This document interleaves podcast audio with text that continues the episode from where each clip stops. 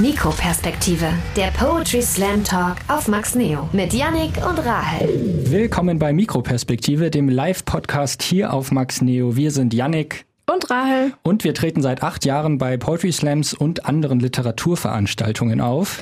In unserer Sendung sprechen wir alle zwei Monate mit einem Gast über alles rund um das Thema Schreiben und Poetry Slam. Und unser heutiger Gast ist Lukas Fassnacht. Er ist äh, geboren in Dieburg, hat studiert in Erlangen und wohnt aktuell in der Nürnberger Südstadt. Da lebt er als Autor, Moderator, Workshopleiter und Dozent für kreatives Schreiben an der FAU. Und im letzten Jahr da sind gleich zwei neue Bücher von ihm erschienen, nämlich sein Thriller Tartarus bei Blanc Vallée und der Frankenkrimi Reichswald, den er bei Ars Vivendi veröffentlicht hat. Letztes Mal, als Hannah Haberberger zu Gast war, haben wir sie ja zum Einstieg gefragt, welches Vorurteil über Poetry Slam sie gerne aus der Welt schaffen würde.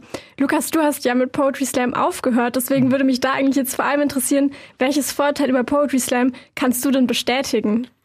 Dass es dazu tendiert, dass man ähm, eher ähnlich ist. Ne? Man schaut immer, was hat einen Erfolg gerade und dann wird man verleitet durch den Publikumsapplaus, durch den Wettbewerb genau das auch zu schreiben. War das auch der Grund, warum du aufgehört hast mit Slam? Nee, ich glaube eher, dass ich einfach gemerkt habe, ich möchte längere Sachen schreiben, mich mehr dem Roman widmen. Und beim Slam bin ich einfach auf diese fünf Minuten oder sieben Minuten so runtergedrängt und ich entwickle gern Figuren und längere Plots. Und klar, der Wettbewerb sorgt auch dafür, dass man dann eher pointiert schreibt und gar nicht so viel Figuren entwickelt, sondern eher sich damit beschäftigt, wie kann ich jetzt in kurzer Zeit möglichst viele spannende Bilder erzeugen. Mhm. Und wie bist du dann eigentlich genau dazu gekommen, so diesen Sprung zu machen? Also wie hast du angefangen, einen Thriller zu schreiben? Na, ich habe tatsächlich schon, bevor ich beim Slam war, auch längere Erzählungen geschrieben, eher so für mich, also auch in der Hoffnung, die mal zu veröffentlichen. Das hat aber nicht geklappt. Und dann habe ich gemerkt beim Slam, oh, ich kriege eine große Bühne, obwohl die Leute mich gar nicht kennen. Die gehen ja eher für das Format zu der Veranstaltung. Und dadurch habe ich aber, als ich dann im Slam wieder weniger aufgetreten bin, schon die ersten Erfahrungen gehabt und gedacht, okay, jetzt konzentriere ich mich mehr aufs längere Schreiben und die Thriller war dann eher Zufall. Gibt es trotzdem etwas, wo du sagen würdest, äh, das ist jetzt eine Sache, die können Slam-Texte, aber Romane nicht? Naja, Slam-Texte können sehr, sehr schnell die Aufmerksamkeit kriegen. Ne? Ja. Also das ist ja die Aufgabe von einem Slammer, einer Slammerin, dass man jetzt in den ersten 10, 20, 30 Sekunden schon dafür sorgt, dass das Publikum denkt, ah, ich passe jetzt lieber auf. Und wenn ich es beim Roman machen würde, dann wäre der vielleicht auch zu hektisch. Ne? Also ich will meine Figuren erstmal entwickeln und Dafür brauche ich einfach ein paar Seiten. Das ist auch dieses ähm, auch Thema Aufmerksamkeit. Das ähm, Slam finde ich immer viel niedrigschwelliger. Also das ist so immer die erste Sache, die ich mir auch denke, dass halt viele Leute nicht die Möglichkeit haben, so Romane zu veröffentlichen oder so. Das ist ein anderer, weiterer Weg dahin. Aber auf einer Slam-Bühne steht man irgendwie schneller und das ist ein niedrigschwelligeres Format auch.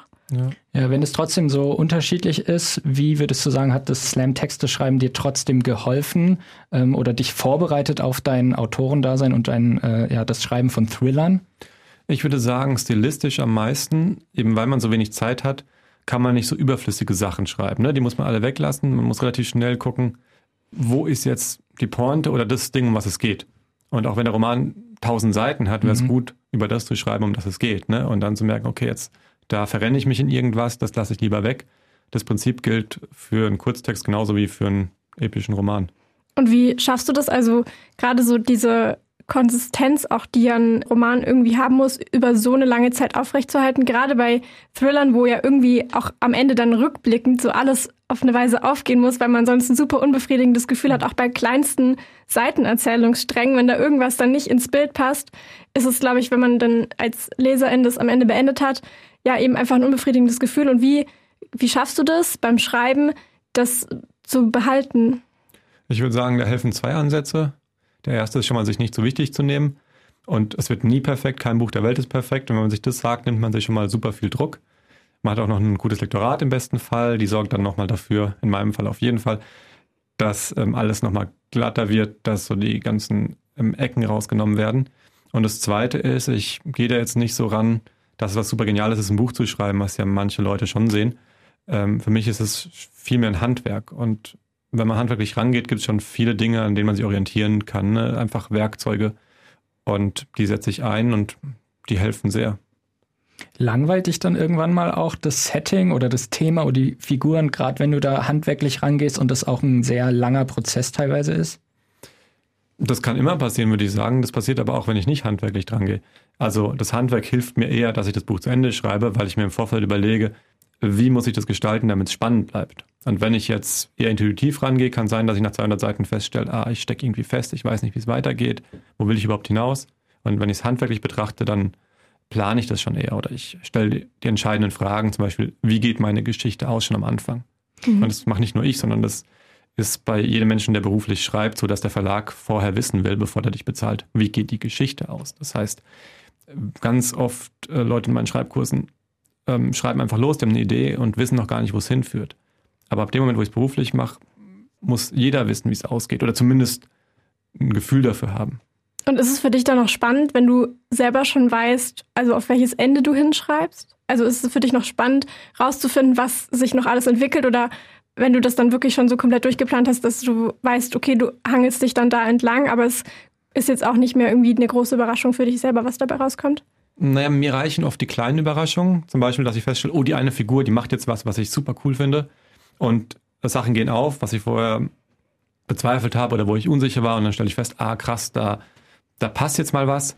Manche Szenen sind auch so, dass ich mit dem Vorfeld schon so ausgemalt habe, dass ich mich richtig freue, die zu schreiben aus verschiedenen Gründen, weil da Dinge passieren, die ich cool finde oder ähm, weil ich da einfach Bilder erzeugen kann, die ich mag oder weil einfach verschiedene Handlungsstränge aufeinandertreffen, an denen ich lange gearbeitet habe.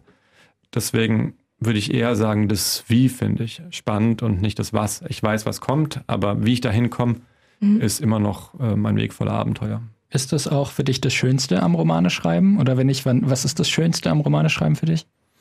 Ja, ich glaube schon der Flow, ne, der in der Kunst ja immer wieder so beschworen wird. Und der kommt dann, wenn meine Figuren wissen, was sie tun und wissen, wo sie hinwollen. Und ich die einfach machen lassen kann, weil ich merke, okay, die gehen in die Richtung, in die ich sie haben will. Und was ist das Nervigste? Naja, ich glaube, Passagen zu schreiben, wo nicht so viel passiert. Und man kann immer argumentieren, naja, man braucht die trotzdem, weil die Figur von A nach B muss. Mhm. Aber eigentlich ist es auch ein bisschen ein Zeichen von Faulheit oder von Schlampigkeit, dass man sich nicht die Mühe gemacht hat, diese Passage sich so auszumalen, dass auch die spannend wird. Mhm. Du verbringst ja dann auch mit diesen Figuren einfach relativ viel Zeit und weil du das gerade auch so ein paar Mal betont hast, dass du selber auch manchmal, also es klang jetzt so, als würden manchmal auch die Figuren in Anführungszeichen die Führung irgendwie übernehmen, weil es eher so ein Zusammenspiel ist und du nicht das komplett selber in der Hand hast. Also wie ist so da das Verhältnis? Na, Im Großen und Ganzen habe ich vorher mir einen Plot überlegt und ich weiß schon, was sind die entscheidenden Schritte, die die Entwicklung nehmen muss, damit ich da rauskomme, wo ich hin will. Aber so in den Details können meine Figuren machen, was sie wollen. Ich weiß einfach, okay, Figur A muss irgendwann in B auftauchen und da fährt sie jetzt hin. Und welches Auto sie nimmt oder ob sie da joggt oder das Flugzeug nimmt, das ist nicht so entscheidend. Oder ich weiß, zwei Figuren, die kommen jetzt in Streit und er eskaliert und dann reden sie nicht mehr miteinander. Aber wie das genau eskaliert, das kann ich den Figuren überlassen. Ne? Und das finde ich ganz cool, eigentlich diesen Mittelweg, dass ich den roten Faden nicht verliere und gleichzeitig aber die Figuren sich schon organisch entwickeln lassen kann. Wenn du dann so ja auch äh, viel mit denselben Figuren gearbeitet hast an so einem langen Projekt. Hattest du das schon mal, dass du dann das Gefühl hattest, es war noch nicht abgeschlossen, die Geschichte der Figuren? Also, dass du irgendwie das Bedürfnis hattest, nochmal zu einer bestimmten Figur zurückzugehen, obwohl die in einem Roman eigentlich vorkam, den du schon beendet hast, so die Arbeit daran? Tatsächlich hatte ich das auch nie, dass ich das Bedürfnis hatte, noch einen Nachfolger zu schreiben. Mhm. Das werde ich öfters mal gefragt, ne, ob da jetzt ein Nachfolger noch kommen soll, weil jetzt viele Figuren so angelegt sind, dass noch mehr passieren kann. Aber bei mir war es bisher immer so, dass ich mit der letzten Seite gemerkt habe, okay, und jetzt ist die Geschichte auch erzählt. Du hast einmal in einem Interview erzählt, dass du dich in die Protagonistin von deinem einen Buch, äh, Hashtag Kill the Rich oder die Diplomatin, äh, verlieben würdest. Kam dir das irgendwann beim Schreiben oder hast du die Figur schon so angelegt wie eine Figur, die du irgendwie attraktiv findest oder äh, Charakterzüge eingebaut, die dir gefallen? Naja, also das versuche ich bei meinen Hauptfiguren eigentlich immer dass ich die so gestalte, dass, dass ich die, die verliebst. Ja, dass ich die mega cool finde. Ja. Und zwar aber eher als eine Figur, die nicht mich repräsentiert. Ne? Sonst hat man das Problem, wo man schreibt halt einfach den Helden, die Heldin, die man selber gerne wäre. Ja. Ne? Und das wird dann ganz schön unsympathisch, weil es einfach eine Figur ist wie Reacher oder so. Ne? Die kann halt einfach alles, mega cool, wenn man es cool findet. Aber ähm, ich finde es eher ein bisschen langweilig. Aber ähm, ja, ich meine, ich verfolge diese Figuren ja dann über 500 Seiten oder so. Und wenn ich ihn nervig fände, fände ich es ein bisschen anstrengend. Also meine Agentin sagt zum Beispiel, ich soll mal einen Psychothriller schreiben. Das könnte ich bestimmt ganz gut. Also mein Ziel. Dann denke ich mir, ja, vielleicht kann ich das, aber dann müsste ich einfach fünf Monate, sechs Monate mich damit beschäftigen. mich mit so einem Psychopathen auseinanderzusetzen, mhm. womöglich. Ne? Und dann denke ich mir, nee, ich glaube, das ist mir zu tough. Ja. Ja. Aber du schreibst ja trotzdem auch unsympathische Figuren, also muss man ja, man muss ja. ja manchmal auch unsympathische Figuren schreiben. Machst du die dann so, dass die schnell sterben oder? Na, ich mag die schon, aber okay. ähm, die nehmen einfach nicht so viel Raum ein. Ja. Und ich habe immer noch meine Helden, die dann gegen diese Unsympathen ankämpfen können. Und die sind dann tough. Und beim Psychothriller ist es oft so, dass ja dann der Held, die Heldin eher das Opfer ist oder in einer Opferrolle, in einer schwachen Position und auch immer schwächer wird. Und es ist nicht so ein Wettkampf auf Augenhöhe, wer gewinnt am Ende. Und ich glaube, das ist das Entscheidende, dass man immer in einer Stresssituation ist. Und in meinen Romanen haben die Hauptfiguren auch immer wieder so kleine Situationen, wo sie glänzen können, ne? wo sie mal kurz die Oberhand gewinnen oder wo sie einfach auch nur was Witziges sagen können, was Toughes machen können. Und das geht beim Psychothriller weniger. Mhm. Also das, bist du da auch ja. emotional dabei so? Also wenn die so was Toughes sagen oder was mhm. Lustiges, ähm, so musst du da mitlachen? Fühlst du das so mit? Oder hast du da trotzdem so ein bisschen so ein distanziertes Verhältnis zu deinen Figuren? Oder ist es schon emotional? Im besten Fall ist es emotional, ja. ja. Also wenn ich die Figuren mag, dann bin ich ganz nah bei denen. Ja. Und da bin ich auch witzigerweise bei den Bösewichten nie. Also manchmal finde ich eine Szene super cool, die die haben, die die entwickeln und ich denke, krass, das ist krass taffe Sau jetzt. Aber äh, das mache ich immer distanziert, ne? also da fühle ich nichts mit. Und bei meinen Hauptfiguren, da gehe ich schon viel mehr mit. Also das fühle ich auch, wenn es denen jetzt schlecht geht oder wenn es denen gut geht. Nicht so, dass es mir dann selber schlecht geht, sondern eher, dass ich dann so gepackt bin, wie bei einem, bei einem guten Film. Bei einem guten, traurigen Film bin ich auch gepackt. Und es ist nicht so, dass ich danach traurig bin. Oh, der Film war so traurig, sondern eher, ah, der Film hat mich richtig mitgenommen, aber es ist so ein befriedigendes negatives Gefühl. Was ich gerade richtig interessant fand, dass, dass du irgendwie meintest, dass du natürlich versuchst, nicht den Helden zu schreiben, der du selber gerne wärst, weil das gerade für mich ein total neuer Gedanke war, weil ich, also wenn ich Texte schreibe, dann haben die nicht diese Art von Spannung, wo es, wo Helden oder so vorkommen, sondern tendenziell verarbeite ich da dann irgendwie eher Sachen drin, wo ich aufpassen muss, dass ich nicht meine eigenen Schwächen, meine eigenen Ängste, meine eigenen, eigenen vielleicht negativen Erfahrungen oder so eher reinschreibe. Das kam mir gerade irgendwie vor, als wäre das so ein ziemlicher Gegensatz irgendwie dazu. Ähm, aber natürlich ist es auch eine Sache, auf die man aufpassen muss, dass man nicht so den eigenen, dieses eigene Ideal so schreibt. Ja. Ja, ähm, also ich wollte noch ein bisschen über Figuren und so hinausgehen, weil ähm, du schreibst ja auch äh, Geschichten, wo ganz viel ähm, ja zeitgemäße Gesellschaftskritik ja, Kritik teilweise, aber auch politische Geschehnisse involviert sind. Also es ist halt einfach auf sehr großer Skala und äh, deswegen gehört da ja ganz oft auch Recherche dazu. Wie intensiv musst du dich in politische Themen einarbeiten, bis du mal das Gefühl hast, ja, jetzt kann ich ein Buch drüber schreiben? Ich bin ja ein großer Freund des Pareto-Prinzips. Wenn ihr das kennt, dass man ähm, 80 Prozent der Leistung in 20 Prozent der Zeit erbringt und die restlichen 20 Prozent der Leistung in 80 Prozent der Zeit. Ah. Das heißt, der Trick ist einfach 80 Prozent zu machen oder 70 Prozent ist jetzt egal, aber der Großteil einfach braucht gar nicht viel Zeit und die Perfektion kostet die meiste Zeit.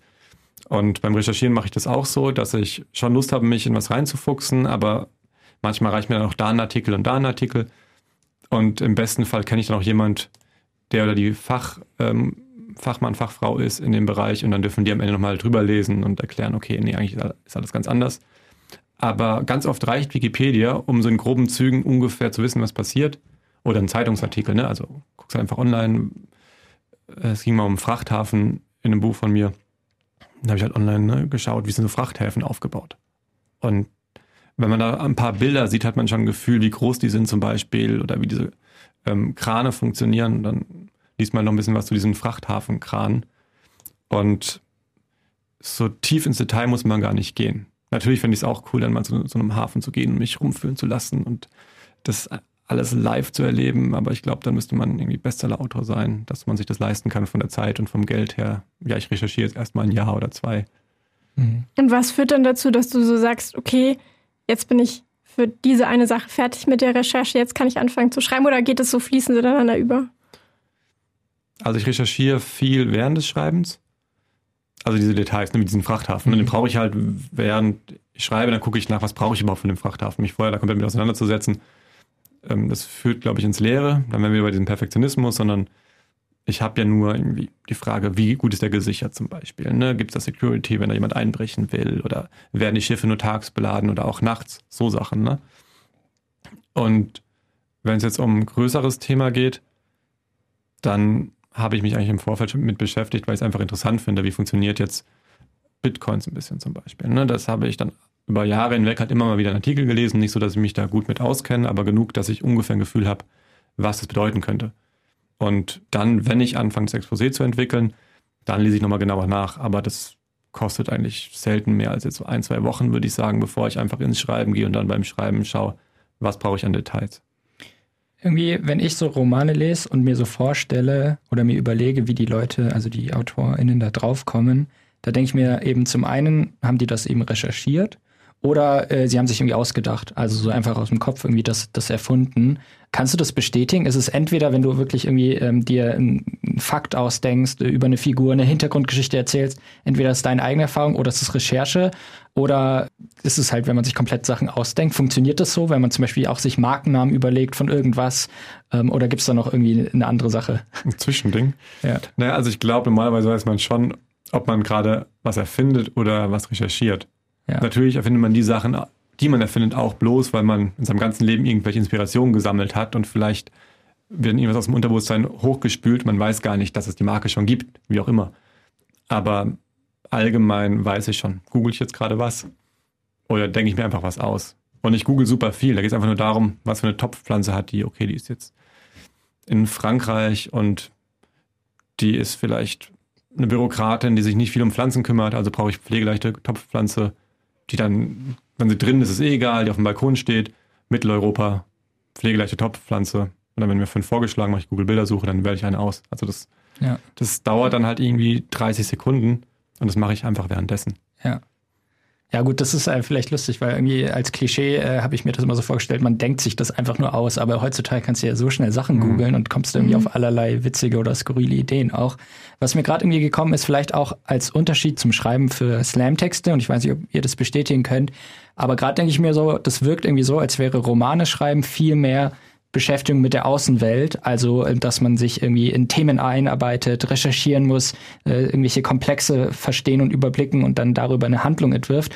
Und bei Slam-Texten habe ich sehr oft das Gefühl, es geht um die Person, die das schreibt, und zwar um deren, keine Ahnung, Gefühle oder Erlebnisse oder Erfahrungen.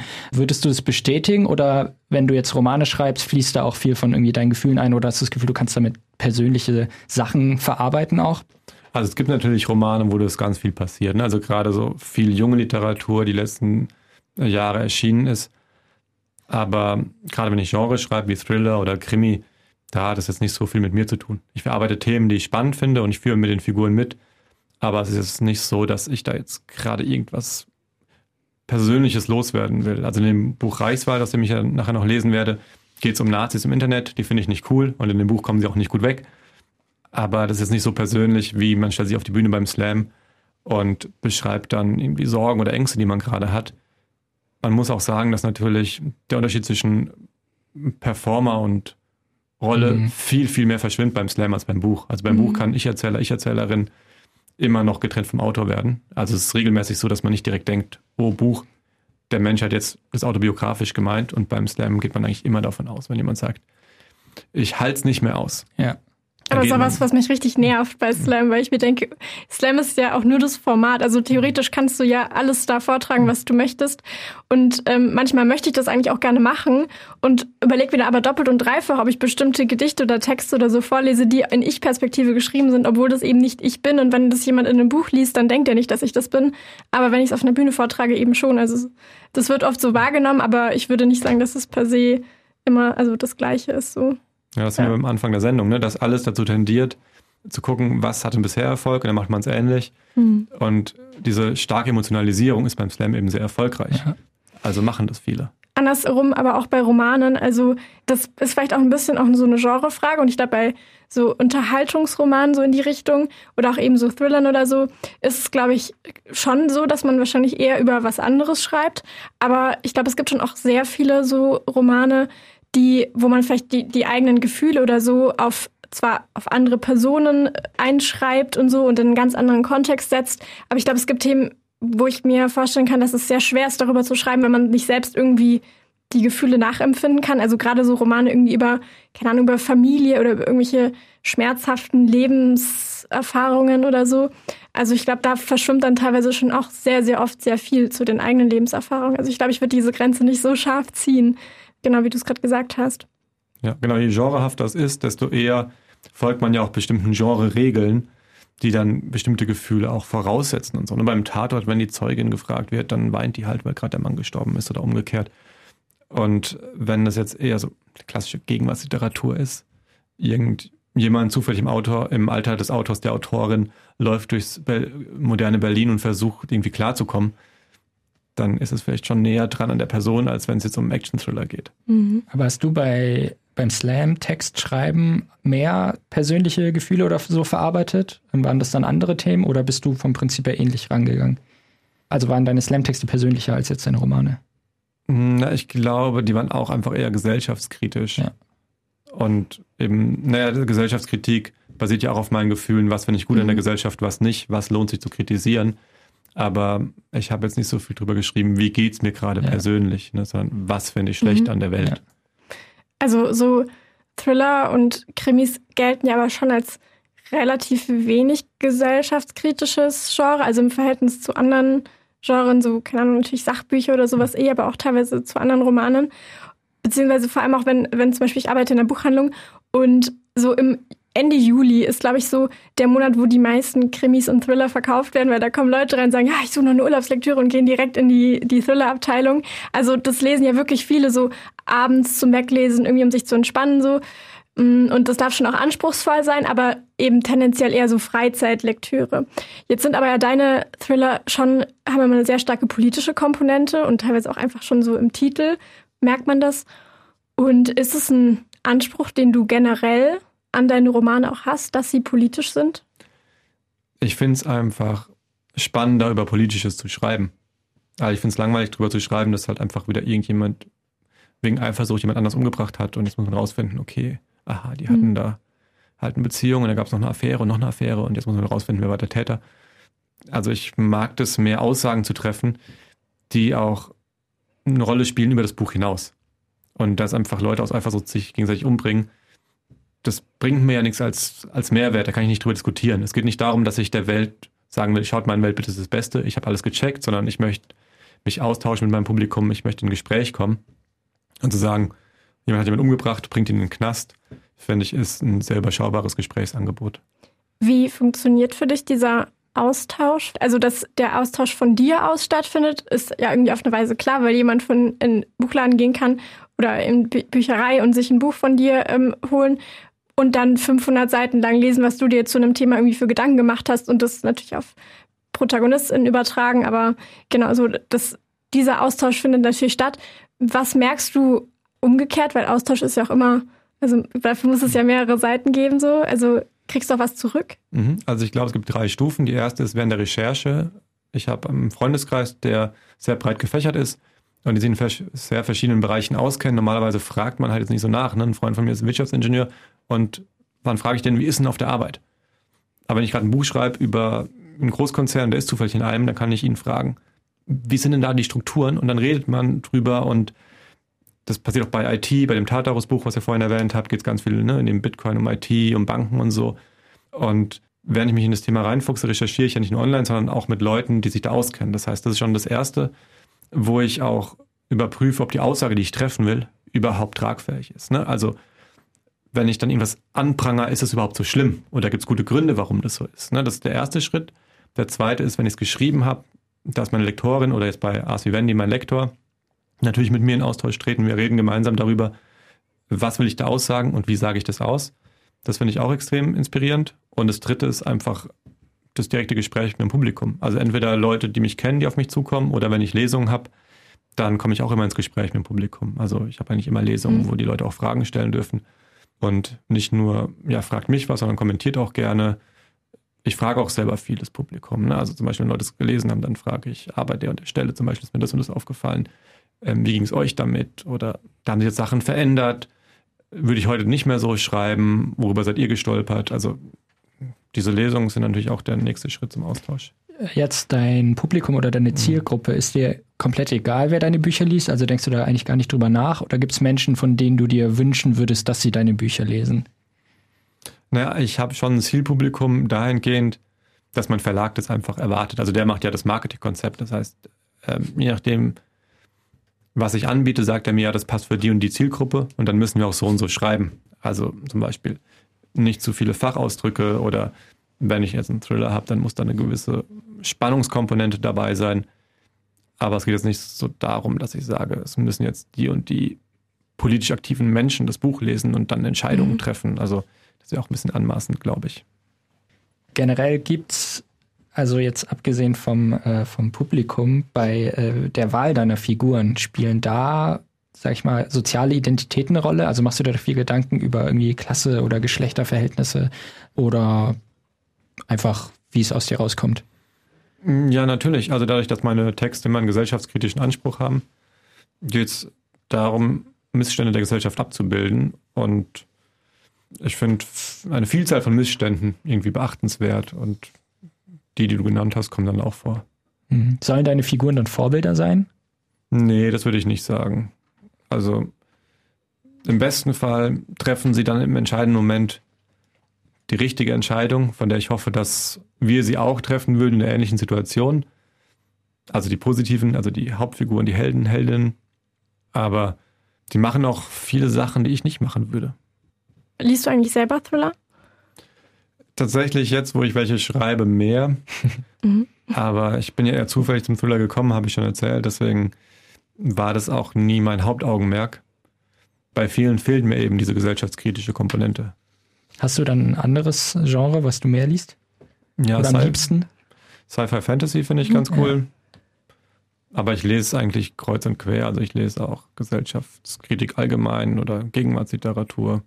Was glaubst du, dass Romane in Bezug auf so jetzt politische Themen leisten können und was aber vielleicht nicht? Na, ich glaube nicht der Roman als solcher, sondern einfach das künstlerische Schaffen ist ja immer eine Verarbeitung der Umwelt, eine Verarbeitung der eigenen Erfahrungen und damit Teil des Diskurses und zwar ein bisschen reflektierter als so die normale Verarbeitung der Welt. Ne? Wir mhm. verarbeiten immer alles, was wir so erleben und das machen wir beim Stammtisch oder auf einer Demo oder sonst wo beim Fußball und im künstlerischen Schaffen reflektieren wir manchmal noch einen Tick mehr. Ne? Und dann ist es vielleicht ein bisschen belastbarer, die Ergebnisse. Nicht unbedingt, ne? aber das wäre meine Hoffnung. Mhm. Hattest du auch schon mal Sorge vor bestimmten Reaktionen, die auf deine Bücher irgendwie aufkommen könnten? Weil gerade so, also wie du gesagt hast, so der Roman, der findet auch innerhalb von einem Diskurs statt und positioniert sich vielleicht auch mhm. innerhalb dessen. Also hattest du schon mal Angst vor irgendwas, was zurückkommen könnte? Oder kam sogar schon mal irgendwas zurück, was dich irgendwie vielleicht eingeschüchtert hat auch? Oder? Eingeschüchtert nicht, aber ähm, Kritik trifft einen schon immer stärker natürlich als Lob, ne? egal wo ob in der Schule oder in der Arbeit oder beim Romanschreiben. Und ich hatte zum Beispiel auch mal in meinem ersten Thriller Kill the Rich äh, Putin in die Luft gejagt. Und dann habe ich Mails bekommen, dass es so super einseitig ist, was soll denn das? Und immer wird nur auf dem armen Russland rumgebasht. Dabei kam es Donald Trump, der war da Präsident, ich habe da immer Klarnamen verwendet, auch nicht so gut weg. Mhm. Also es geht eigentlich darum, dass ein globaler Bürgerkrieg droht und alle gegen alle. Und dann habe ich gemeint, na ja, ich finde jetzt eigentlich, dass der jetzt nicht schlechter wegkam, als er so an, an Angriffsfläche bietet. Das war 2016, also da war er schon ja. in der Krim und hat gesagt, mhm. na, meine Soldaten, die waren da und haben Urlaub gemacht. Also ja. es war jetzt auch nicht irgendwie 2001, als man noch gar nichts wusste. Und ähm, da habe ich aber schon auch zurückgeschrieben. Es gab es dann mehrmals auch in anderen Fällen, dass ich dann schon gemerkt habe, oh, ich muss mich jetzt hier rechtfertigen und ich denke drüber nach, habe ich, war ich da echt zu streng mit irgendwem? Und jetzt mit ein paar Jahren Abstand denke ich, wie albern also gerade weil das Putin-Beispiel natürlich erst recht jetzt ähm, schwach geworden ist von der Argumentation meines Gegenübers her. Aber auch bei anderen Sachen, ne, dass ähm, über die Jahre wird man vielleicht auch ein bisschen gelassen. Also nicht über die Jahre, dass man älter wird, sondern dass das Buch länger zurückliegt.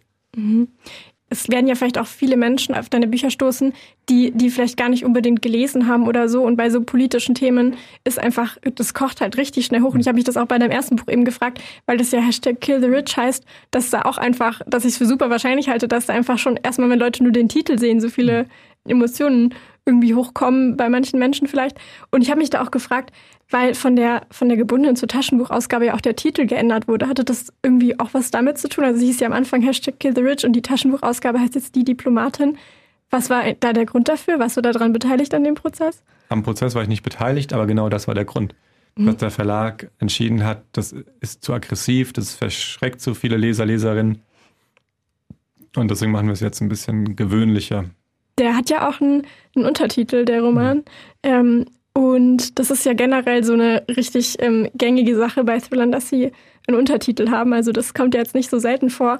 Und da haben wir uns tatsächlich jetzt ein passendes Spiel zur Auflockerung zwischendurch überlegt, und zwar das Thriller-Untertitelspiel. Yannick, magst du es erklären? Ja, genau. Also die, ich finde nämlich die Untertitel von Thriller sind auch manchmal einfach ähm, einfach witzig. Also die gehen nämlich da voll aufs Ganze so. Die gehen, also die versuchen da wirklich äh, Eyecatcher zu sein. Und ähm, wir äh, genau spielen jetzt das äh, Thriller-Untertitel spielen und äh, das funktioniert so, dass wir den Titel eines äh, real existierenden Thrillers nennen und dir drei Untertitel anbieten, von denen einer äh, der richtige ist. Und den musst du erraten. Und ähm, wir fangen an mit äh, dem Titel Oxygen. Okay, äh, und heißt der als Untertitel entweder... Den gibt's wirklich, ne? Den gibt's, ja. Alle gibt's wirklich. Alle gibt's wirklich. Oxygen gibt's. Okay, also Oxygen, äh, ist ganz komisch ausgesprochen. Oxygen, Welt ohne Sauerstoff oder Oxygen, Himmel ohne Wolken oder Oxygen, Luft ohne Atem. Ich sag Himmel ohne Wolken. Das ist tatsächlich Welt ohne Sauerstoff. Also da ist der, der Name auch Programm bei Oxygen. Ähm, aber gibt jetzt, finde ich, auch nicht mehr Sinn. Beziehungsweise doch, wahrscheinlich geht es dann darum, dass da einfach kein Sauerstoff mehr da ist. Ich glaube auch. Wär Also irgendwie auch sowas wird's wohl blöd, aber sein. Spannend. Ja, okay. Also, aber du hast das Prinzip verstanden. Der nächste Titel ist Der Plan. Der Plan. Zwei Männer, ein Mord, ein gefährlicher Ort. Oder Das finde ich schon sehr gut. Der Plan. Zwei Frauen, ein Ziel, ein gefährliches Spiel. Oder Der Plan. Zwei Kinder, ein Affe, eine gefährliche Waffe. Ja, okay. Finde ich alles sehr überzeugend. Ich sag mal, wieder die Mitte, die Frauen. Ja, Nee, das ist richtig. das ist recht. Ich meine, das hätte auch ein Roman von dir sein können, weil das ist gereimt. Also ich sehe da auch im Poetry ja, Slam genau. Also ich glaube auch, da war, da war Poetry Slammer am Werk. Das ist vollkommener Zufall, dass ich das wusste, glaube ich. Okay. also, nächster Titel. 17. Er lebt noch nicht lange, aber er ist trotzdem schon tot. Oder? 17. Er kann auch nicht. Er kann auch nicht. Da weiß man was. Also, du Ja, darfst nicht okay. lachen. Ja, okay, ich, ich gebe es Es zu. sind aber Thriller, okay. es ist nicht zum Spaßen. Er kann auch nicht rechnen, aber seine Tage sind trotzdem. aber seine Tage Aber ich sind weiß ja nicht, trotzdem ob du gezählt. lachst, weil du es dir ausgedacht hast oder weil es so dumm Eben, das ist. kann ja wirklich. Also 17, er kann auch nicht rechnen, aber seine Tage sind trotzdem gezählt. Oder? ja, okay, ich gebe es zu. Äh, ja. Oder 17, er hat keine Namen, aber er ist mehr als eine Zahl. Ja, also jetzt bin ich vom Lachen so verwirrt. Ich finde, das, Das ist auf ist jeden Fall, auf Das jeden Fall das Abwegigste, das Mittlere. Ja. Deswegen würde ich sagen, Du bleibst Ja. einfach bei der Mitte. nee, ich gehe auf die Eins. Ja. Nee, das ist die, die C. Er hat keinen Namen, aber er ist mehr als eine Zahl. Ah. Das ist auch eigentlich kein Widerspruch, oder?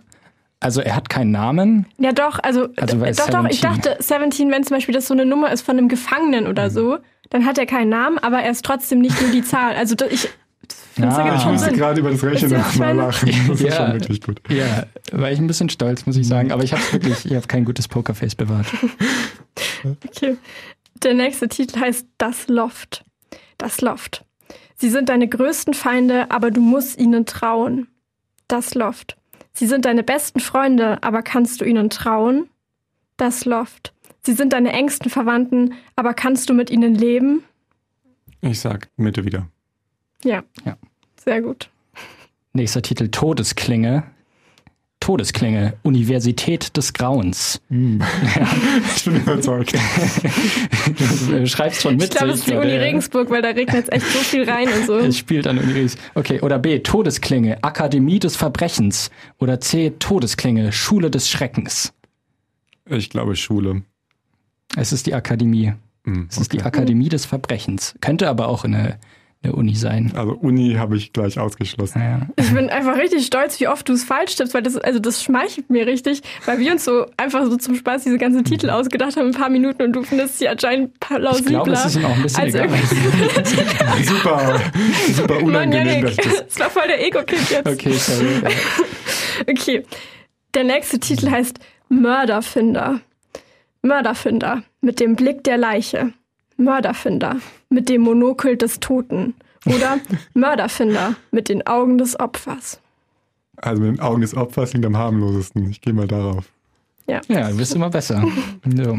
Aber ich finde mit dem Monokel des Toten könnte auch so, so, so British Cozy Crime sein. Des Toten. Das ist Definitiv. British Cozy Crime. Vielleicht inspirieren wir dich für den nächsten Titel jetzt auch. Ähm, wir Ja, machen, das wird das nächste Spiel, dass wir dazu so ein, einen Krimi schreiben müssen bis zur nächsten Ey, ist eine Folge. gute Schreibübung eigentlich. Ja. Wir machen weiter mit dem Knochenleser. Der Knochenleser. Geheimnisse können begraben werden, aber eine Leiche ist ein offenes Buch. Oder? Der Knochenleser. Geheimnisse können begraben werden, aber Knochen können sprechen. Oder? Der Knochenleser. Geheimnisse können begraben werden, aber Gebeine sind leicht zu lesen. Ich sag wieder B. Ja, du hast recht. Knochen können sprechen. Das ist auch ein sehr langer Untertitel. Also, der, der nimmt eigentlich schon den, das ganze Buchcover ein. Okay. Die Verborgenen. Die Verborgenen. Sie leben in deinem Haus, aber du weißt es nicht. Die Verborgenen. Sie leben in deinem Haus, aber du hörst sie nur. Die Verborgenen. Entschuldigung. Die Verborgenen. Sie leben in deinem Haus, aber du hast sie jetzt einmal gesehen. Entschuldigung. Also da hatten wir sehr viel Spaß. Waren wir, wir waren wirklich bis bei die Verborgenen. Sie leben in deinem Haus, aber sie zahlen keine Miete. Oder die Verborgenen. Sie leben in deinem Haus, aber sie grüßen dich nicht. Okay, was glaubst du, ist es? Ich habe gar nicht mehr aufgepasst. Also C sage ich einfach. Nein, es ist leider das Langweiligste. Die Verborgenen, sie leben in deinem Haus, aber du weißt es nicht. Okay. Ja. Ich finde das mit dem, du hast sie nur einmal gesehen, besser, aber Ja. na gut. Also stell dir vor, so, das ist so das Setting. Du hast so Leute in deinem Haus einmal gesehen. Und dann ähm, ist einfach, ist einfach blöd, weil dann siehst du nur einmal. Du weißt auch, wer es ist, aber dann sind sie halt verborgen, so kannst du auch nichts machen jetzt. Also wenn es eine Komödie ist, würde ich es lesen. Eigentlich wäre es, finde ich, nice, mal so, ein, so eine Thriller-Parodie zu schreiben, oder? Ist Hm, das, glaub ich, könntest du dir das vorstellen? Ich meine, so eine. Parodie oder eine Satire zu schreiben oder ein lustiges Buch, einen lustigen Roman, der primär lustig ist. Kannst du dir das vorstellen? Ich weiß es nicht. Da muss ich mal in mich gehen. Also, ja, ich glaube, so über den ganzen Roman hinweg, glaube ich eher nicht. Also, das ist dann schon eher so ein Slam-Text. Macht halt Spaß, irgendwie so Witze Ja. zu schreiben, aber du entwickelst halt keine Gefu Ge Figuren dabei, ne? Ja. Du hast mal in einem Interview gesagt, so ich paraphrasiere jetzt mal, dass die, die beste Sache am Schreiben ist, dass es Leuten eine Sprache gibt. Du hast nämlich auch mal gesagt, äh, eine Wirklichkeit, in der du sprachlos bist, beherrscht dich. Das fand ich ein sehr schönes Zitat. Und ähm, du gibst ja auch ganz viele äh, so Schreibworkshops und ähm, Kurse fürs kreative Schreiben. Du hast auch mal in einem Dokumentarfilm äh, die ja, Hauptrolle, ich weiß nicht, ob das so eine Hauptrolle ist, also du warst quasi ähm, im Zentrum des Dokumentarfilms und wurdest begleitet, wie du ein Jahr lang ähm, in einer äh, Mittelschule in Nürnberg einen äh, Kurs zum äh, kreativen Schreiben gegeben hast. Und ähm, der Film hat dich begleitet und gezeigt, wie die Schülerinnen und Schüler angefangen haben, Texte zu schreiben und wie anstrengend das war.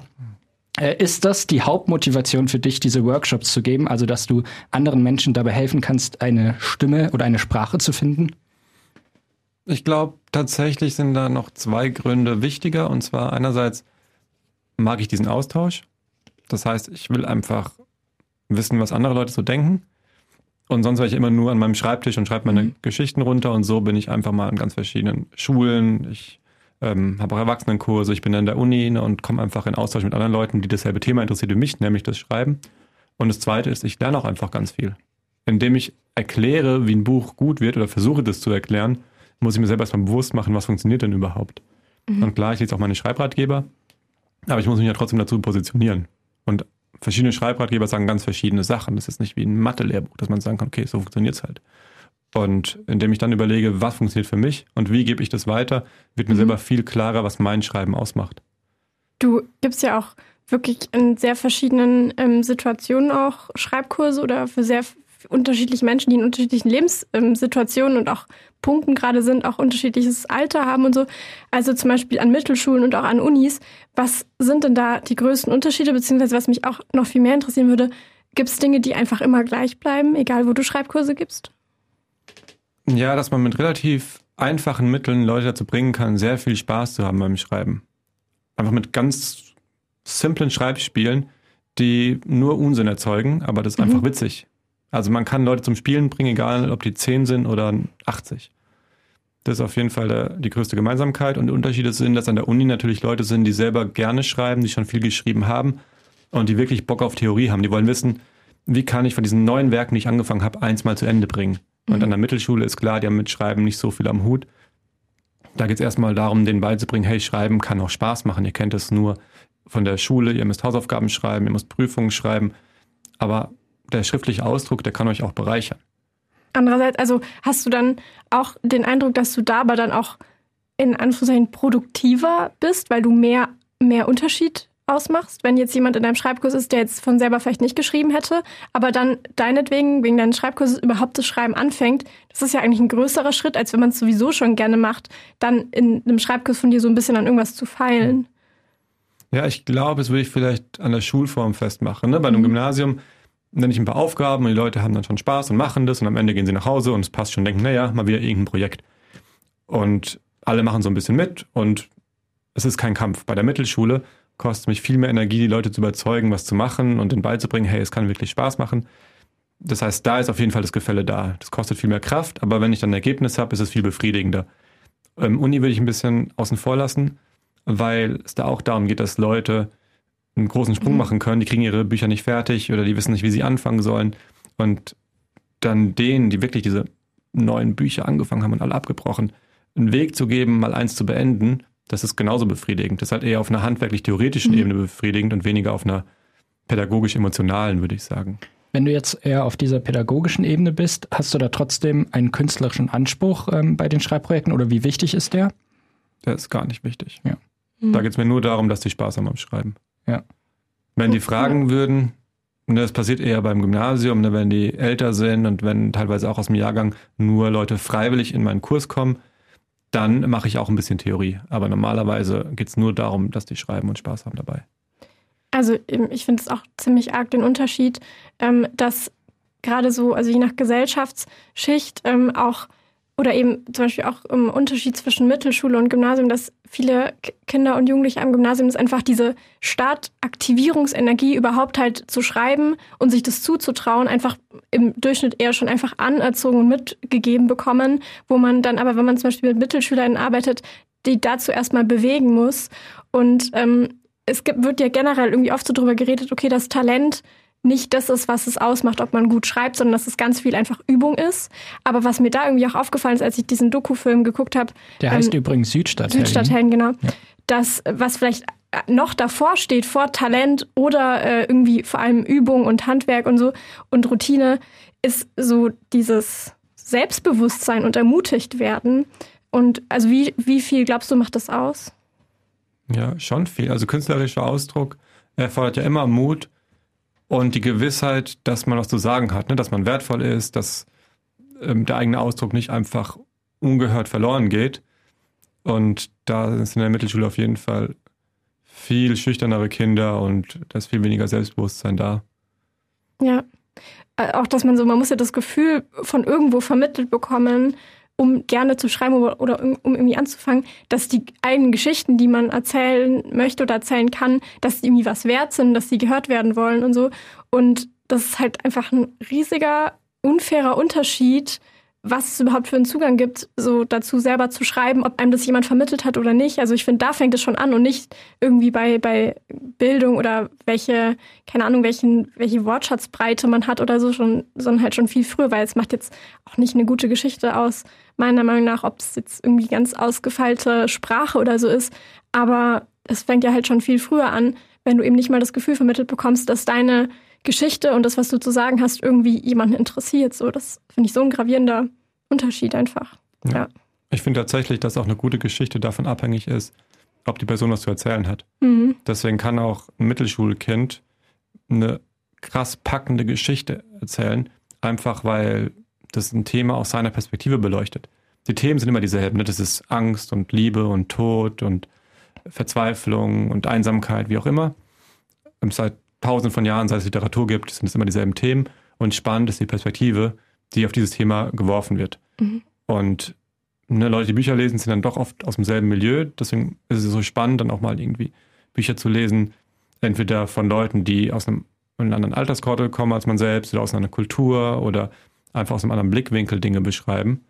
Und jetzt Literatur im Kanon entsprechenden Stil kenne ich genug. Ne? Aber Literatur von jemandem, der normalerweise nicht schreibt, kenne ich fast gar nicht. Warum? Weil die Person normalerweise nicht schreibt. Ne? Deswegen haben die für mich die spannenderen, die ungewöhnlicheren, die inspirierenderen Geschichten zu erzählen. Also ist das so ein Kriterium für jemand hat was zu erzählen, dass es irgendwie neu ist oder ungewöhnlich? Oder hast du da ein Kriterium für, dass du sagst, ja, du hast wirklich was zu erzählen? Naja, dass ich einen Blick auf die Welt habe, den anderen nicht teilen. Ja. Und dazu könnte ich auch den Mut, das anzusprechen, dass man das Gefühl hat, okay, hier ist ein Thema, das wird breit diskutiert, aber ein Aspekt, der geht gerade unter. Mhm. Und ich habe das Gefühl, ich kann da was beitragen. Dann erzähle ich meine Geschichte. Aber ne, jemand, der jetzt vielleicht nicht von klein auf zum Selbstbewusstsein erzogen wurde, stellt sich nicht hin und sagt, übrigens Leute, hört mir jetzt mal zu. Mhm. Beim Slam sind ja auch sehr viele Akademikerkinder, würde ich sagen, auf ja. der Bühne. Ja. Ich würde wahrscheinlich sogar sagen, das ist, also ich würde jetzt nicht sagen Problem, aber das ist halt so ein krasses Potenzial, was Slam eigentlich hat, aber nicht erfüllt. Weil eigentlich, das hatten wir auch ganz am Anfang, dass das Schöne an Poetry Slam ist, dass die Einstiegshürde so gering ist. So, du musst nicht einen Roman schreiben, so. Ähm, du kannst dich einfach anmelden, so. Das ist ja eigentlich ideal für, ich sicher jetzt mal marginalisierte Menschen oder die sonst eben oft nicht so die Stimme hören, da einzusteigen wäre das eigentlich ideal und trotzdem gibt es da so wenige. Ja. Ich frage mich schon manchmal, ja. warum das liegt. Weil, naja, also ich, ja. nee, ich würde sagen, die, so die offiziellen Regularien sind niedrigschwellig. So, Das ja. kann sich im Prinzip einfach jeder zu irgendeinem Slam anmelden und es gibt irgendwie keine Aufnahmequalifikation. Es läuft schon vieles über Vitamin B dann später, aber so gerade zu irgendeinem ersten offene Liste Slam, da brauchst du jetzt nicht unbedingt Vitamin B, da könntest du dich prinzipiell irgendwie anmelden. Aber es gibt halt schon ziemlich krasse Hürden, die halt nicht sichtbar sind oder die gefühlt nur existieren und dadurch aber real werden. Also, keine Ahnung, wenn ich jetzt irgendwie, wenn eine schwarze Person bei einem Slam zuschaut und da sind nur weiße Personen auf der Bühne, dann weiß die Person vielleicht trotzdem, ich darf mich da anmelden, aber macht man es dann, ähm, ist halt die Frage, weil man vielleicht sich trotzdem nicht sicher ist, ob man sich da wohlfühlt, ob man sich vor dem weißen Publikum mit der eigenen Perspektive sicher fühlt. Also ich würde das schon auch als Hürde bezeichnen, die halt nirgendwo offiziell festgeschrieben ist, aber die, glaube ich, trotzdem existiert. So oder auch, keine Ahnung, Barrierefreiheit. Das finde ich auch einen riesigen Punkt. Also zum Beispiel bei unserem Nachwuchsslam, den wir in Würzburg veranstalten, ähm, im, im Kairo, das ist so ein Kultur, Jugendkulturzentrum, das ist halt im dritten Stock und es ist halt so eine enge, steile Wendeltreppe. Ich habe mich halt schon gefragt, okay, ich finde es schon schade, dass wir jetzt keiner Person im Rollstuhl so die Möglichkeit geben können, da aufzutreten.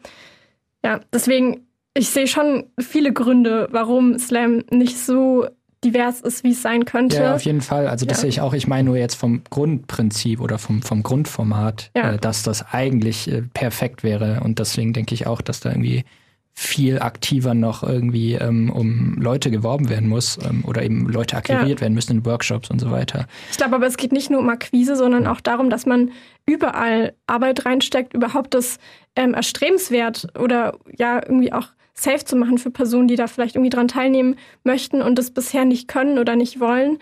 Weil das ist ja, das ist doch in so vielen Bereichen unserer Gesellschaft so. Es gibt ja auch keine äh, oder wenig Hürden, wer irgendwie äh, Politikerin sein darf. Und trotzdem ist es irgendwie sehr stark weiß und männlich, weil es eben andere Hürden sind. Und ich glaube, das ist beim Slam nicht anders. Und da muss halt die Arbeit irgendwie auch von innen raus irgendwie kommen und nicht nur durch, ich will, dass du auf meiner Bühne stehst, damit es diverser wird, sondern um überhaupt so eher so mit so, keine Ahnung, so Pull-Faktoren, das überhaupt interessant zu machen, vielleicht und sich zu fragen, warum, warum, warum wollen die denn gerade nicht bei mir auftreten? So ähm, mhm. hat vielleicht auch irgendwie Gründe und da gibt es vielleicht was, was man irgendwie dran ändern kann und sollte. Man muss sagen, ich denke jetzt gerade daran, dass Slam viel weiblicher geworden ist mhm. die letzten Jahre. Das waren natürlich auch schon viele Frauen, die sich dafür ins Zeug gelegt haben. Mhm. Und Frauen waren schon von Anfang an dabei beim Slam. Und die sind auch noch immerhin Teil unserer Mehrheitsgesellschaft. Ne? Und die haben gemerkt, da läuft ganz viel falsch aber wir sind trotzdem schon mal da und wir wollen jetzt Gehör verschafft mhm. bekommen. Aber wenn ich jetzt zum Beispiel aus einer ähm, migrantischen Community komme, dann bin ich gar nicht Teil dieser Mehrheitsgesellschaft. Mhm. Oder es sind so wenige, dass man sich da jetzt nicht organisieren kann und sagen kann, lass uns da mal was ändern. Oder ähm, wir machen ein Parallelprogramm auf, wenn wir jetzt sagen, wir machen jetzt halt irgendwie Slams ähm, in der Südstadt, in unserer Sprache. Dann ja. gibt es halt keine Überschneidungspunkte zu den anderen. Ja. Also da müsste fast dann, da müssten dann Leute aus aus der Slam-Community sagen, lass uns doch mal ganz bewusst ähm, in einem Kulturzentrum einen Slam machen, der sonst für sowas nicht offen, äh, mhm. äh, das sonst irgendwie andere Angebote hat. Ne? Also ja. da ist dann aber auch die Frage, wer macht das? Ne? Weil wir im Großen und Ganzen halt doch bequem sind und denken, okay, da haben wir jetzt gerade eine, eine Kultureinrichtung, die kennen wir, da waren wir schon öfters Gast, ne? die entspricht einfach genau dem, was wir erwarten. Das Publikum kennen wir, die sind nämlich wie wir. auch da einen Slam mhm. zu machen, wäre doch schön. Die Chefs, Chefin dort, die fragen uns, die sind auch alle, wie wir weiß und wenn sie nicht männlich sind, zumindest irgendwie ne, so, so kulturakademisch, mhm. sage ich mal. Ne? Und das ist dann schon die Frage, wer ist dann die Person, die sagt, okay, ich habe jetzt Lust, was anderes zu machen, ohne dass es dann aber auch wieder von oben herab ist. So, ja. ich krempel jetzt die Ärmel hoch und jetzt mache ich mal so ein bisschen, mhm. bisschen Integrationsslam. Ja, also das fand ich auch ähm, irgendwie cool bei diesem Südstadthelden-Film, das zu sehen, weil ich da auch nochmal irgendwie das war einfach anders, als wenn, wenn man in eine Schule reingeht, den Workshop hält und dann wieder rausgeht, weil du ja zum Beispiel die Jugendlichen, mit denen du da auch gearbeitet hast, die es auch mitgenommen hast zu deinen Slams, die dort aufgetreten sind, die dort überhaupt so einen Anknüpfungspunkt bekommen haben. Und das passiert halt nicht, wenn man einfach nur in die Schule reingeht für zwei Stunden und dann halt wieder weg ist und dann war es das halt und das hat gar keine tatsächliche Verbindung von irgendwelchen Szenen oder so stattgefunden, sondern es ist wirklich einfach nur so ein einmaliges Reinschnuppern und dann war es das halt leider irgendwie auch oft auch wieder. Also das mochte ich richtig gerne an dem, an dem Film. Ja. Aber es kostet auch sehr viel Zeit natürlich. Ja. Ne? Also das ist dann kein Projekt, wie du sagst, wo man kurz sagt, ich mache jetzt mal einen Slam irgendwie an der Mittelschule in der Südstadt und dann haben die Kinder alle Bock auf Slam. Sondern du mhm. musst da sagen, okay, jetzt mache ich mal ein halbes Jahr da, da Beziehungsarbeit, mhm. bis die überhaupt ja. mit mir dann auf den Slam nach Erlangen fahren. Ich meine, wie nachhaltig war das jetzt, würde ich im Nachhinein betrachtet, weil es gab vor allem ein äh, Kind, ein Jungen, der, der Omar, der ist ja ein bisschen dabei geblieben beim Slam und hat es aber, glaube ich, auch nicht so richtig geschafft, Anschluss zu finden, so richtig in der Szene. Also weißt du, woran das lag oder hast du da noch Kontakt oder? Na, der hatte bis Corona eigentlich schon regelmäßig mhm. Lust. Und dann kann es auch sein, dass der dann eben erwachsen geworden ja. ist, der hat eine Ausbildung mhm. bei der Bahn gemacht. Ja. Also das ist vielleicht auch gar nichts, was man sagen muss. Und jetzt musst du irgendwie krasser ja, Slammer safe, werden. Ja. Und der ist schon, wie gesagt, bis 2019 ab und zu mal aufgetreten. Mhm. Ja, und ja, und deswegen würde ich sagen, das, das hat schon okay funktioniert. Wäre halt schon spannend, ne, wenn man jetzt mehr Leute hätte, wenn jetzt mal jetzt mhm. 10 oder 15 hätte, die alle, alle mal aufgetreten sind, zu gucken, ob die alle abbrechen, weil sie sich nicht wohlfühlen. Mein mhm. Eindruck war, dass der das schon immer cool fand. Und der wurde auch ne, in dem Rahmen, wo ich mit ihm auf der Bühne war, auch von allen anderen so auf der Bühne, hinter der Bühne sehr gut integriert, fand ich. Also das ähm, mhm. müssen wir halt wissen, ne, wie das wäre, wenn er mal bei einem ganz anderen Slam auftritt, ob dann die Leute kommen. Das hatte ich auch bei Veranstaltungen, wo Südstadtheldenkids aufgetreten mhm. sind, dass Leute gemeint haben, wer bietet denn sowas eine Bühne? Was soll das denn? Dafür zahle ich doch keinen Eintritt. Mhm. Das habe ich auch gehört. Ne? Ja, krass. Also das Ding ist, was es so komplex macht, und ähm, da müssen wir, glaube ich, das Kapitel kurz abschließen. Also um das zusammenzufassen, dass es einfach auf so vielen Ebenen ähm, irgendwie Einfluss hat. Also das Publikum, wie du gerade sagst, die müssen da irgendwie offen sein, die Veranstaltenden, die irgendwie aktiv sein müssen und die Auftretenden selber, ohne gleichzeitig eben äh, das zum, also es kann auch nicht sein, dass also es, es reicht nicht, wenn nur eine dieser Parteien aktiv wird. Also wenn jetzt nur irgendwie die Veranstalter oder Moderatoren da aktiv sind, dann kann es wahrscheinlich sein, dass es so ein bisschen von oben herab wirkt. Ähm, die äh, Auftretenden selber, die müssen halt auch selber eben so Selbstbewusstsein haben, Selbstwirksamkeitserwartungen, aber von denen kann man auch nicht verlangen, dass sie das irgendwie alleine jetzt schaffen. Mhm. Ähm, und ich glaube, das, das macht das irgendwie, das macht das irgendwie so komplex und ähm, ja, und ich glaube, es ist aber nur wichtig, dass da alle so ein bisschen zumindest so eine Offenheit haben. Ähm, vielleicht letzter Satz dazu, das ist mir auch ein bisschen in Erinnerung geblieben, dass äh, Felix Lobrecht, der jetzt irgendwie Stand-up-Comedy macht, der auch mit Slam angefangen hat, ähm, eben das auch so stark kritisiert hat an der Slam-Szene, dass er als irgendwie so ähm, aus Neukölln so ein bisschen ähm, anderer Hintergrund, bisschen so prolliger oder so, dass der von der Slam-Szene sich überhaupt nicht aufgenommen gefühlt hat. Ich kann es jetzt nicht beurteilen, ähm, aber dass da eben schon dieses sehr akademische mhm. ähm, auch Leute abgeschreckt hat, wirklich sich wohlzufühlen in der Slam-Szene. Ne? So, und immer noch immer tut, noch. also mit Sicherheit. ja. ja. Gut, ähm, jetzt haben wir sehr viel über Auftritte äh, geredet. Ähm, deinen ersten Auftritt, ähm, der äh, wurde, ich weiß nicht, ob er abgebrochen wurde, aber du hast erzählt in dem Film Südstadthelden, dass dir der Text nicht mehr eingefallen ist. Ja. Ähm, und dann hast du erst nach sechs äh, Monaten wieder einen Auftritt gehabt. Äh, was hat, was hast du gebraucht, äh, um dich für äh, deinen zweiten Auftritt zu motivieren, dann wieder nach diesem Erlebnis? Ich habe den Text dann ein paar äh, Freunden vorgetragen und die fanden ihn ganz cool. Dann fand ich ihn eigentlich auch ganz cool. Und dann dachte ich mir, naja, okay, jetzt probiere ich schon nochmal, weil ich einfach sehr spontan entschieden habe, ich mache bei einem Slam mit. Ich dachte damals, man muss Texte auswendig vortragen. Dann habe ich den ganz schnell auswendig gelernt, aber offensichtlich nicht gut genug. Und beim zweiten Mal hatte ich dann mehr Zeit und mich besser vorbereitet und gemerkt, oh ja, es macht tatsächlich Spaß, wenn man weiß, was man sagen will. Ja. Du hast ja auch jetzt sehr großes Glück auf jeden Fall, weil du ja im Radio bist und da sieht man nicht, wenn du einen Text abliest. Das heißt, es kann jetzt nicht passieren, dass du einen Texthänger hast. Das war jetzt meine smooth Überleitung dazu, ja. dass du uns jetzt ja auch noch etwas ähm, vorlesen wirst. Was hast du denn mitgebracht, Lukas? Ich ähm, lese aus meinem Krimi Reichswald. Den habe ich geschrieben als Lars Sommer, mhm. damit das Publikum nicht verwirrt wird zu meinen Thrillern. Mhm. Da heiße ich ganz normal Lukas Fasnacht. Bei dem Krimi Clever. Der in Hilboldstein und Nürnberg spielt, heiße ich Lars Sommer. Und äh, ja, das Buch heißt Reichswald, es geht um Nazis in Mittelfranken. Evelina bekreuzigte sich. Sie würde bald sterben, da war es gut, den Erlöser auf ihrer Seite zu wissen. Nun, vielleicht so bald auch wieder nicht. Ihre Mutter war 102 geworden, die Tante immerhin 94. Während Evelina selbst noch nicht einmal die 80 erreicht hatte. Sie hob das Putzwägelchen von der Ladefläche, warf die Lappen in den Eimer, klemmte den Wischmopp in seine Halterung und hakte die Box mit den Reinigungsmitteln ein. Die Räder knirschten im Kies, als sie das Wägelchen die Einfahrt entlang schob. Ihre letzte Station für heute. Was für ein riesiges Haus, mit Fenstern, die bis zum Boden gingen, wie in einer Großstadt.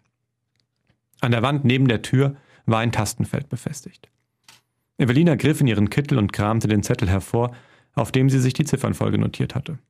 Sie schob ihre Brille zurecht und tippte die Zahlen ein. Ein Surren, sie drückte den Knauf, die Tür gab nach. Die Diele musste größer sein als ihre gesamte Wohnung. Evelina öffnete das Medienprogramm auf ihrem Handy und zwei Sekunden später tönte die beruhigend tiefe Stimme von Bischof Matschewski aus ihren Ohrstöpseln. Der Herr hat dich geschaffen als eine Blume. Neige dich seinem Licht entgegen, und wie eine Blume wirst du aufblühen. Evelina schüttelte den Kopf. Was für ein unsinniger Vergleich. Blumen konnten gar nicht anders, als sich der Sonne entgegenzustrecken. Menschen hingegen. Hm. Im ersten Raum stand ein Flügel. Aus vier Metern Entfernung konnte sie den Staub auf seinem Deckel sehen. Evelina seufzte. Obwohl der Flügel offensichtlich nicht genutzt wurde, war er geöffnet. Hatten die Menschen denn vor gar nichts mehr Respekt? Zärtlich schloss sie den Deckel. In einer Obstschale lagen ein paar verschrumpelte Äpfel. Sie nahm sich einen und roch daran. Nicht schlecht. Im nächsten Raum stand eine Vitrine voller goldener und silberner Pokale. Neugierig trat Evelina näher. Sie nahm einen der Pokale und hielt ihn sich so nah vor die Augen, dass sie die Inschrift lesen konnte. Landesmeister Brandenburg im Mittelgewicht der Junioren. Darunter waren Boxhandschuhe und eine Zahl graviert. 1989. Sie biss in den Apfel. Der Herr ist Wasser, das ich über deine dürstende Seele ergießen will. Während der Bischof in Evelinas Ohren säuselte, begutachtete sie die Küche. Alles an seinem Platz, hier hatte schon lange niemand mehr gekocht. Dabei war der Arbeitsbereich eingerichtet wie für eine Sterneköchin. Evelina zog eines der japanischen Messer aus dem zugehörigen Holzblock, schnitt das Kerngehäuse aus ihrem Apfel. Heilige Jungfrau Maria, ein ganzer Einkaufswagen voller Treuepunkte würde für so eine Klinge nicht reichen. Die Polen klauten ja alles, sagten die Deutschen, und ihre Tochter Ludmilla stampfte dann immer auf vor Wut über diese Sprüche, aber Evelina zuckte darüber nur die Schultern. Alle Menschen klauten, sonst hätte der Herr damals Moses wohl kaum darauf hingewiesen, dass es eine Sünde war. Nachdem sie das Messer zurück in den Holzblock gesteckt hatte, sah sie die Schränke durch. Sie fand den Gewürzschrank und streute beglückt Zimt auf das verbliebene Apfelstück. Kauend ging sie die Treppe hoch ins obere Stockwerk und zuckte zusammen, verschluckte sich, rang nach Luft. Hustete, würgte den breiigen Bissen hervor und fing ihn mit der hohlen Hand auf, bekreuzigte sich mit der anderen, ein zweites Mal ein drittes und zur Sicherheit auch noch ein viertes. Die Wand, die dem Treppenkopf gegenüber lag, war von einem Bild bedeckt, das vom Boden bis zur Decke reichte. Es war geschützt hinter Glas, das in einen schweren Rahmen aus dunklem Holz gefasst war. Auf den ersten Blick sah das Bild aus wie gemalt, aber Evelina ließ sich nicht täuschen. Von ihren Fernsehzeitschriften kannte sie diese Art Fotografien, bei denen Frauen keine Falten mehr hatten, keine Leberflecken, keine Härchen am Kinn. Nur, dass dieses Foto keine Frau zeigte, sondern einen Mann. Er sah sehr sportlich aus, obwohl er bereits in Ludmillas Alter sein mochte. Er hatte lockige rotblonde Haare, ein starkes Kinn. Breitbeinig stand er da, den Oberkörper zur Seite gedreht. Hoch über dem Kopf hielt er einen Speer zum Wurf bereit. Seine Haut schimmerte golden vor aschegrauem Hintergrund. Vorsichtig hob Evelina den Blick, gleichermaßen fasziniert wie entsetzt. Nein, sie hatte sich nicht getäuscht. Der Mann war nackt. Vollkommen nackt. Es gab kein Geheimnis, das nicht preisgegeben worden war. Zwischen den Beinen baumelte selbstbewusst und gelassen seine Männlichkeit. Und was für eine. Erneut bekreuzigte sich Evelina. Seit 52 Jahren putzte sie jetzt Wohnungen, erst in Katowice, dann in Nürnberg, inzwischen in Hilpoltstein und bei der heiligen Mutter Gottes. Sie hatte schon vieles erlebt. Doch das. Verstohlen zog sie das Handy aus ihrem Kittel und machte ein Foto. Sie fühlte sich selbst ein bisschen schmutzig dabei, aber wie sonst würde ihr Ludmilla später die Geschichte glauben. Die nächste Tür stand offen. Auf dem Teppichboden leuchteten rote Farbflecken. Die würde Evelina sich nachher genauer ansehen. Sie würde das passende Reinigungsmittel schon dabei haben. Sie war immer gut vorbereitet. Ludmilla behauptete, sie sei zwanghaft, aber was wusste das Kind schon? Die Tür führte zu einem Schlafzimmer. Als Evelina es betrat, fielen ihr die Apfelreste aus der Hand. Die roten Flecken sprenkelten einen Pfad bis zur Stirnseite eines übergroßen Wasserbetts. Und an der Wand darüber prangten riesige, leuchtend rote Lettern. Für Jerusalem stand da. Die Farbe war dünnflüssig gewesen, von der Unterseite der Buchstaben liefen fahle Rinnsale die Tapete hinunter. Dann sah sie den Mann, der vom Bett halb verdeckt auf dem Boden lag. Evelina erkannte ihn sofort wieder, obwohl er älter war als auf dem Foto und eine Hose trug. Sein Rücken sah aus, als hätte jemand einen Topf Tomatensauce darüber ausgeleert. Abgesehen davon fehlte ihm der halbe Kopf. Evelina vergaß, sich zu bekreuzigen. Vielen Dank, Lukas Fasnacht. Wir haben eine letzte Frage, die wir all unseren Gästen stellen. Und zwar lautet die, was macht für dich einen guten Text aus? Dass man was zu erzählen hat, würde ich sagen. Ja, das äh, schließt, würde ich sagen, den Kreis. Hatten wir vorhin schon implizit gefragt, aber hey, ich will das einfach durchziehen, dass wir am Ende diese eine Frage haben, auch wenn sie schon beantwortet wurde vorhin. Mhm. Ähm, dann äh, danken wir dir fürs äh, Kommen, fürs Dasein, fürs Vorlesen und wir danken euch, äh, also unseren HörerInnen. Nächste Sendung äh, gibt es in zwei Monaten. Danke dir, Lukas, und danke euch fürs Zuhören. Bis dahin, macht's gut und habt einen schönen Abend.